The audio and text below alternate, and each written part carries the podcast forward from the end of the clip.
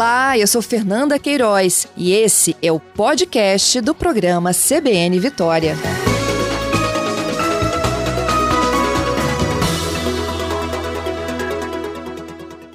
Bom dia, Nésio. Seja bem-vindo aqui ao nosso encontro semanal, hein?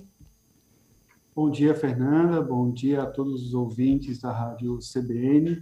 Uma satisfação enorme estar com vocês novamente.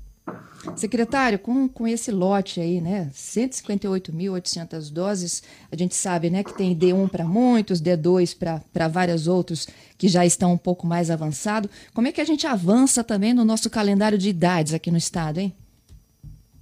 Então, nós, é, quando baixamos dos 40 anos, né, nós somos muitos nessa faixa etária.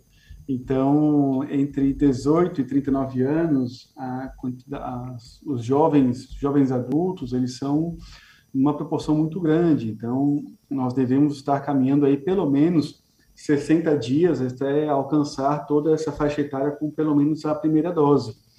O Ministério da Saúde tem atualizado todos os dias as expectativas de doses, né? E com base na informação da indústria. Agosto pode ter um total de doses distribuídas aos estados, de acordo com a informação apresentada ontem na reunião com o CONAS, de até 81 milhões de doses de vacinas das diferentes fabricantes para todo o país. E isso pode representar mais de um milhão e meio de doses para o Espírito Santo. Então, de fato, apesar de ter frustrado julho, a expectativa de 1,2 milhões de doses, em agosto, de fato, principalmente com a, o anúncio do Butantan da antecipação da entrega da totalidade das doses encomendadas pelo Ministério para o mês de agosto, nós podemos ter, então, de fato, o mês de agosto como o mês da, com, da maior velocidade de imunização da população capixaba e brasileira, representando, inclusive, a possibilidade de antecipar expectativas de novos grupos sendo vacinados. Nós temos a, tínhamos a expectativa de ainda em julho concluir todos os grupos prioritários, não será possível por conta da frustração das 400 mil doses a menos do que havíamos tido é, anunciado pelo ministro no final de junho. No entanto, com essas doses que a gente deve receber em agosto, nós devemos concluir, de fato, todos os grupos prioritários na primeira quinzena e no mês de agosto, no máximo no início do mês de setembro, estarmos vacinando talvez a população com mais de 18 anos. Então, a, o otimismo nosso, ele, ele, ele existe, porque de fato a vacinação tem acelerado uma velocidade muito positiva e muito boa em todo o país. É, o que sempre fazemos também é um pouco de, de considerar e refletir que é, a velocidade de aplicação das doses sempre foi anunciada pelos gestores estaduais e municipais do SUS. Nós nunca tivemos dúvidas que o Sistema Único de Saúde poderia vacinar rapidamente toda a população. No entanto, as vacinas chegaram tarde, estão chegando no segundo semestre com grande robustez e agora a gente vai ter o resultado da imunização sendo alcançado. Uhum. Eu só vou separar aqui um pouquinho para os ouvintes entenderem. É, com a expectativa de dose se concretizando, a gente concluiria na primeira quinzena de agosto, todo mundo com mais de 18, é isso? Não, não, não. Na primeira quinzena de agosto, a gente conclui os grupos prioritários. Me refiro aos jornalistas que nós incluímos, aos adolescentes com comorbidades, me refiro a toda a indústria, todos aqueles cinco grupos prioritários que nós publicamos eh, no, dias atrás, a nova relação das prioridades. A gente deve uhum. concluir todas as prioridades na primeira quinzena de agosto. Né? E temos uma expectativa muito grande que nos primeiros dias de setembro a gente possa estar iniciando a vacinação da população com mais de 18 anos com a primeira dose de alguns dos imunizantes disponibilizados pelo PNI. Então, a velocidade da imunização no estado, ela vem ganhando é, força por conta das aquisições das vacinas pelo Ministério da Saúde e que, felizmente, estão chegando agora, mas que, caso elas tivessem chego no primeiro quadrimestre nessa robustez, nós teríamos tido um desenho e uma história diferente da pandemia no país ao longo do ano 2021. É, isso se aplica para as grandes cidades aqui do estado, né? Porque as menores já estão com um calendário um pouco mais avançado em relação à idade. É, então, nessa questão da idade e o, e o, avanço assimétrico dos municípios, nós estamos corrigindo né, com a atualização da, e a adoção do princípio da equidade na distribuição das doses para os municípios capixabas. Então, nós estamos, na medida que as doses vão chegando, a gente está ajustando né, equilibrando a proporcionalidade para que os municípios possam descer juntos. Não nos interessa que os municípios estabeleçam competições, né, um ranking de quem desceu mais rápido. Nós queremos que todo mundo aplique rapidamente todas as horas que cheguem e que elas cheguem com equilíbrio entre todos os municípios, independente do seu tamanho. Então, nós, infelizmente, não tivemos o IBGE atualizado né, em 2020, e temos um, uma situação onde as projeções estatísticas populacionais da pirâmide faixa etária às vezes alcançam algumas imprecisões. E nós estamos tratando com algumas metodologias de projeções estatísticas, corrigir essas imprecisões e garantir que todo mundo possa descer nas faixas etárias juntos ao longo é, do próximo período imuniza da imunização. Entendo, assim, se a gente pudesse dar um exemplo prático, hoje uma cidade que está vacinando, por exemplo, 26 anos, ela vai receber menos doses para que os outros que estão no 30 cheguem também aos 26, é isso?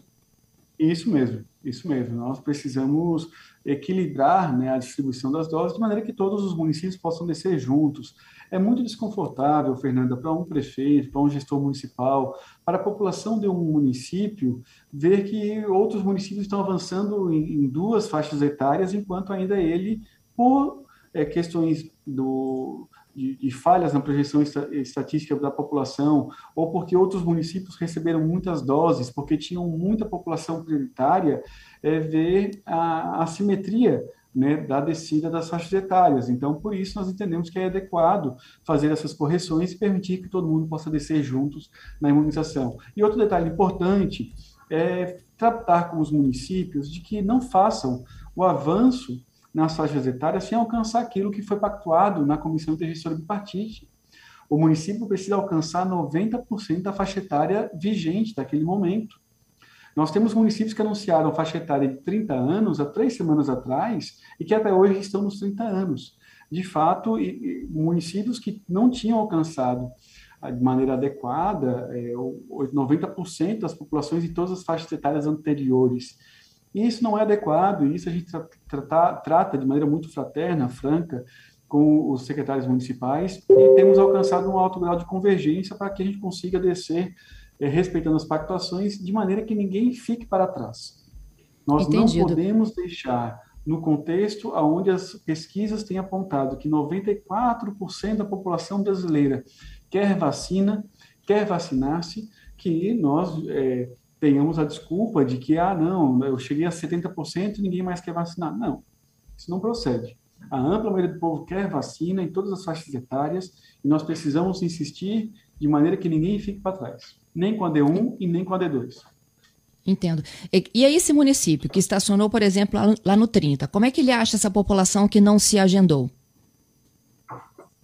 Então, ele precisa estabelecer estratégias próprias de comunicação, lembrando que a comunicação no Sistema Único de Saúde, ela é tripartite também. A União tem responsabilidades e competências de grandes campanhas né, de, de, educação em saúde, de promoção, mobilizando a sociedade, criando estratégias. O Estado tem feito ao longo de toda a pandemia e cada município também precisa, na sua realidade territorial, nas suas peculiaridades, adotar estratégias próprias de comunicação.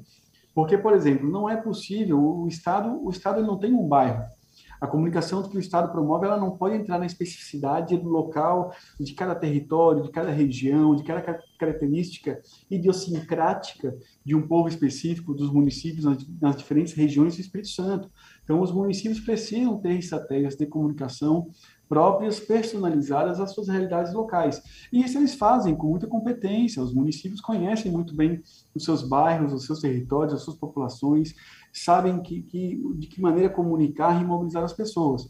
E a mobilização pelas vacinas, na medida que exista ampla disponibilidade, boas estratégias de capilarizar os pontos de vacinação, sem dúvida nenhuma, os municípios vão conseguir alcançar a meta dos 90% da população imunizada. E também, nós, além daquilo que o Sistema Único de Saúde, nas suas três esferas, precisa desenvolver, nós precisamos reconhecer que a imprensa capixaba tem feito um grande trabalho de combate às fake news, de mobilização de todo o, jornalismo no Espírito Santo para apresentar verdades, defender a ciência, né, mobilizar uma ampla adesão à vacinação. Então, hoje, os gestores municipais eles não trabalham sozinhos.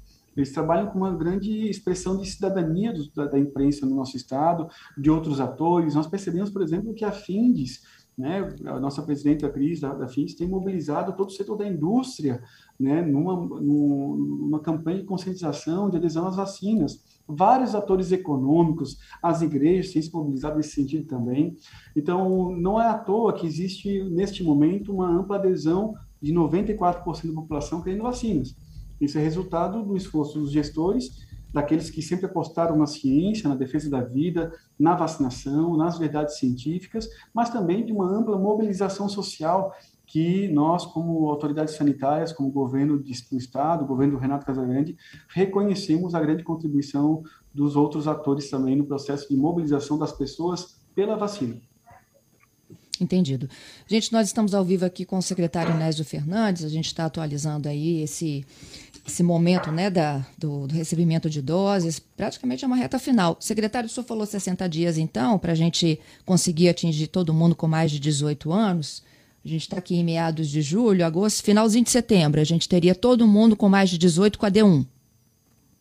Todo mundo eu não acredito, mas a gente começa em setembro é, a aplicar a vacinação com a população com mais de 18 anos AD1.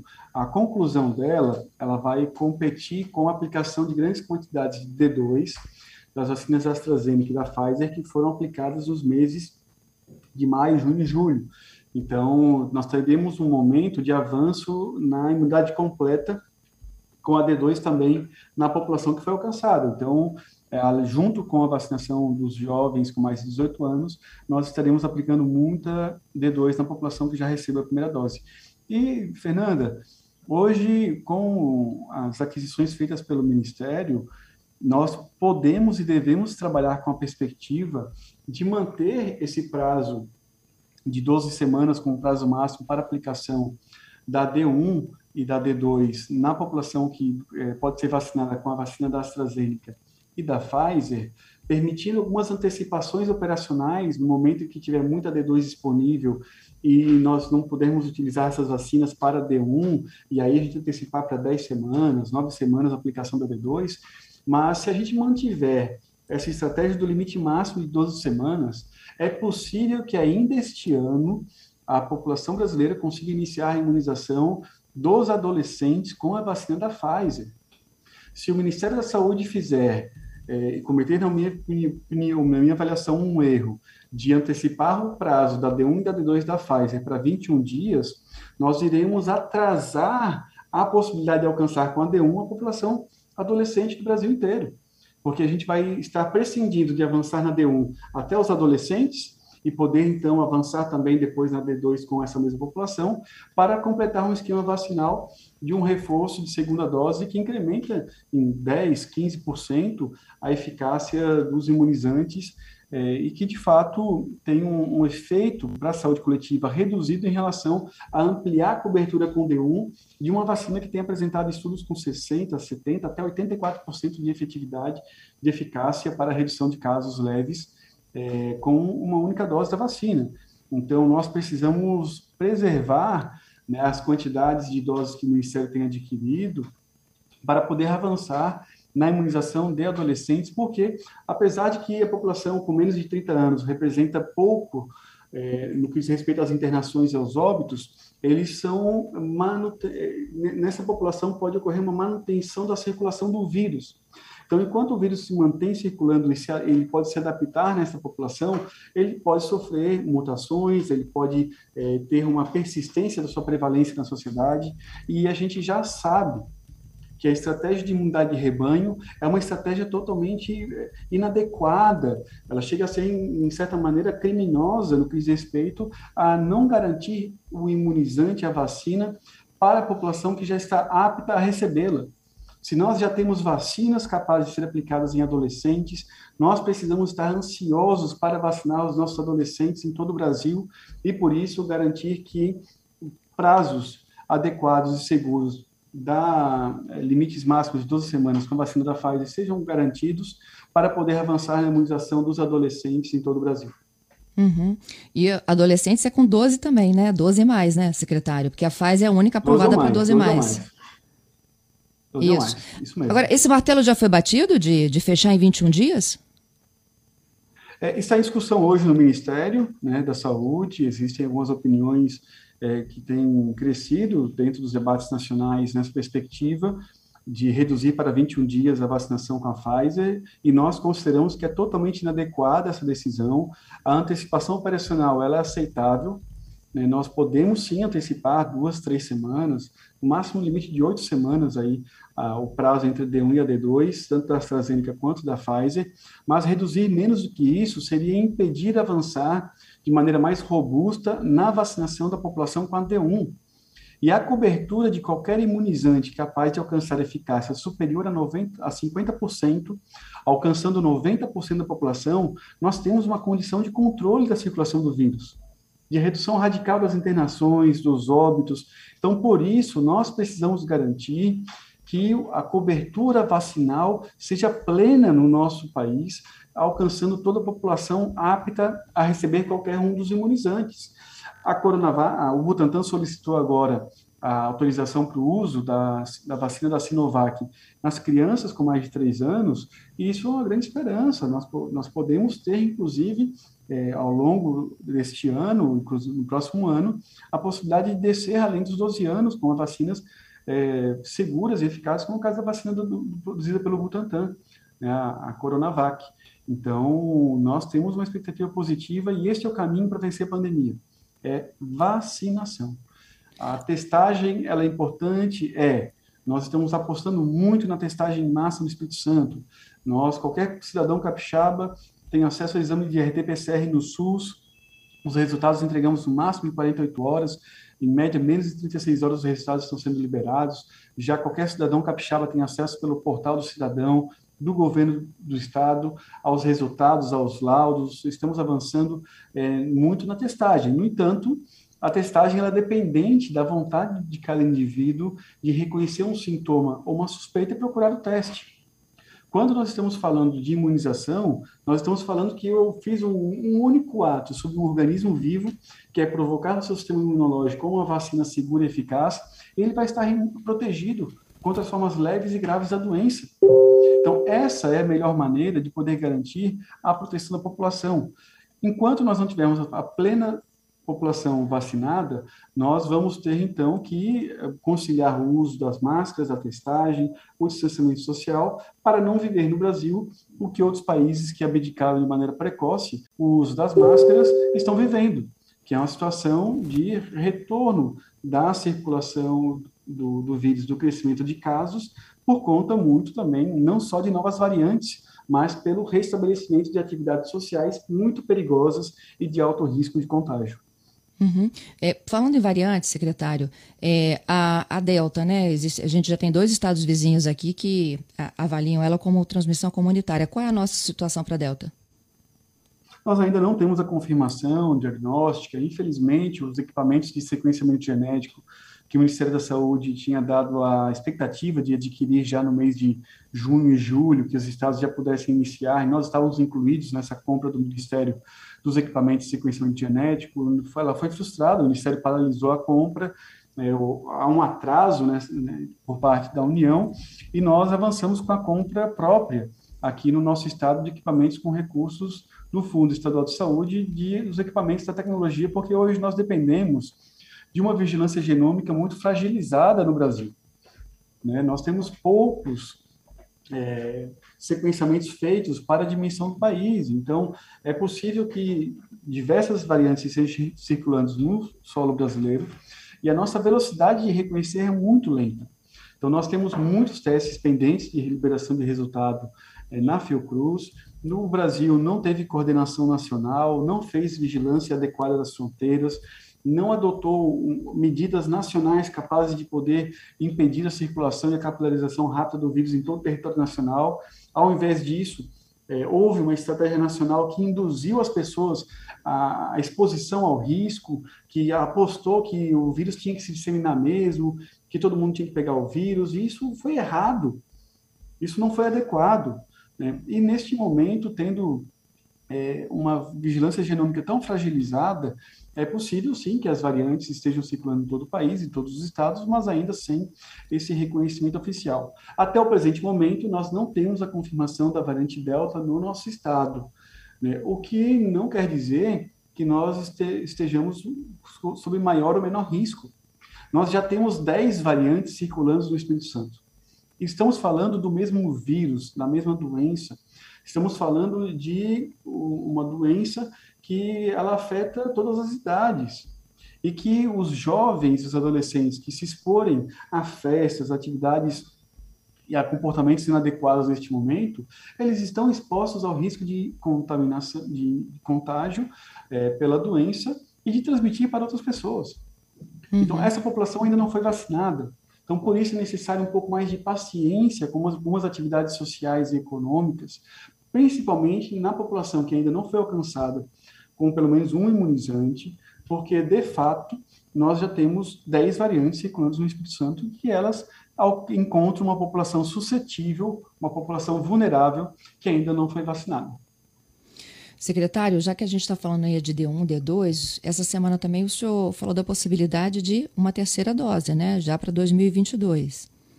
O senhor acha então, que é... essa terceira dose de fato chega? assim, Fernanda, eu, essa, essa pergunta surgiu por demanda da imprensa, né, sobre a questão da terceira dose. Ela é discutida desde o início do ano como uma interrogação dentro das autoridades sanitárias, da, da comunidade científica, da necessidade ou não de terceiras doses. Ela vai depender primeiro do imunizante. Né? Então, alguns imunizantes que são de dose única hoje podem ter, daqui a um ano, dois anos, um reforço de dose principalmente para poder recuperar um estímulo do sistema imune é capaz de reduzir o risco de transmissão, de infecção e desenvolvimento das formas leves da doença. Diversos estudos já publicados apontam que os esquemas padronizados, principalmente as vacinas de vetor e de mRNA, como o caso da Pfizer e da AstraZeneca, elas poderiam ser capazes, e há uma expectativa de que elas consigam ter uma, um, um efeito, uma, uma eficácia de até dois anos ou mais para casos graves e óbitos. No entanto, é necessário, é, para poder reduzir a circulação do vírus, talvez o reforço é, dessas vacinas, principalmente no que diz respeito para reduzir e preservar a eficácia, no que diz respeito às formas leves da doença. No entanto, ainda existem muitos estudos a serem realizados, é um, uma pauta que nesse momento não é necessária, porque nós estamos ainda tentando avançar na aplicação da segunda dose na população esse ano no, no, no todo o país, em todo o mundo. Temos quase 4 bilhões e meio de pessoas no mundo que não receberam nenhuma dose de qualquer vacina. Então, o debate da terceira dose, ele é muito mais nesse momento por curiosidade, talvez, né, por parte da população, dos setores, do que um debate central. O debate central neste momento é a mobilização das pessoas pela adesão plena às vacinas, a qualquer uma delas, todas são seguras e eficazes e são boas e suficientes para resistir ao dilema da pandemia no ano de 2021. Então, uhum. de acordo com as evidências que foram ser apresentadas ao longo deste ano e do próximo ano, nós devemos sim ter a possibilidade de uma terceira dose de reforço em diversas vacinas.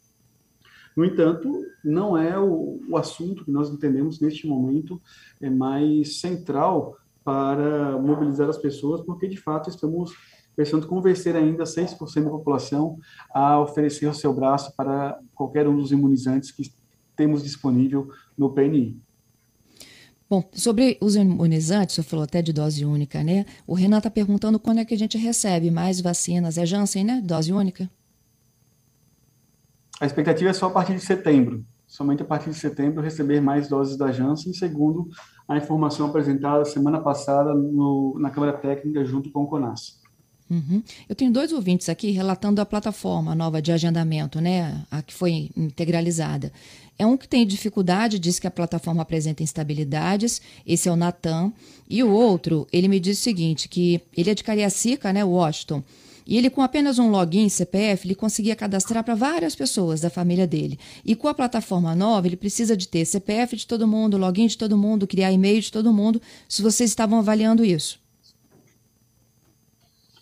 Então, Fernanda, a nova plataforma, é, primeiro compartilhar com os ouvintes que ela tem tido uma avaliação muito positiva da maioria absoluta dos gestores municipais. Temos tido um, um retorno muito positivo, inclusive é, pelo fato de que ela não é só uma plataforma de agendamento, ela é uma plataforma de cadastro da população para que ela tenha acesso também ao, ao seu comprovante de vacinação. Então, mesmo a população que já vacinou durante o uso do CPNI, ao fazer o seu autocadastro na plataforma, ela tem acesso em três línguas, em espanhol, inglês e português, ao seu comprovante de vacinação para poder apresentar num concurso público, no emprego, viajar para o exterior, qualquer atividade que exige o comprovante de vacinação. Então, o agenda e para poder preservar a qualidade do dado que é informado, nós temos é, alguns dados mínimos que são necessários. É, parte dessas auditorias é, que o próprio TCE fez, a Seconte realizou aqui no Estado, o consórcio de imprensa fez no CPNI, nos dados públicos, identificaram inconsistências, por exemplo, de dados de CPF, de cartão SUS, de idades, classificações, e todas essas inconsistências, elas precisam ser corrigidas no momento da alimentação do dado. Então, não é possível e tornaria o sistema muito vulnerável né, a permissão do autocadastro sem dados parametrizados, principalmente no que diz respeito ao CPF. Porque o CPF ele é a chave primária que vincula ao cartão SUS e que pode permitir a rastreabilidade do paciente. Então, o agendamento ele não é só o agendamento.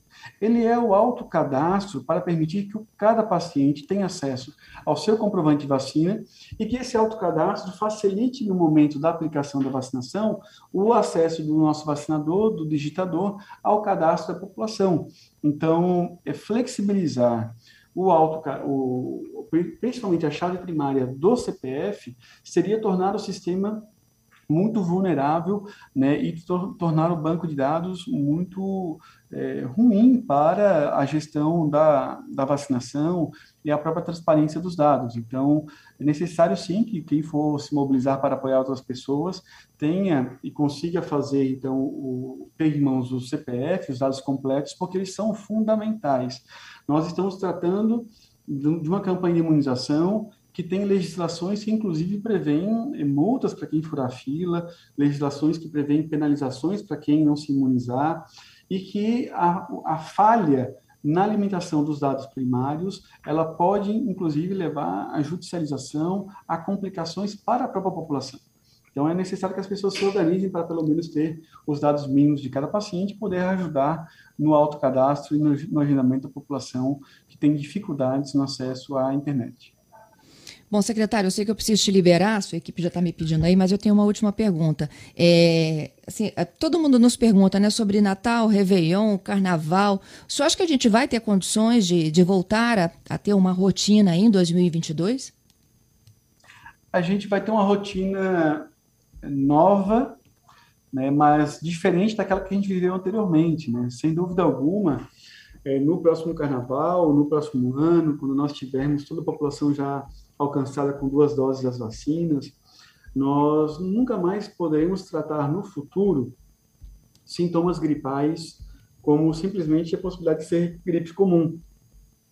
No futuro, nós vamos ter que, diante de qualquer sintoma gripal, procurar uma avaliação médica, fazer o exame do RT-PCR ou de antígeno, porque pode ser uma infecção pelo coronavírus, pelo SARS-CoV-2, e é, a pessoa que tiver no futuro uma gripe, por mais leves que sejam os sintomas, ela vai precisar ficar 10 dias isolada.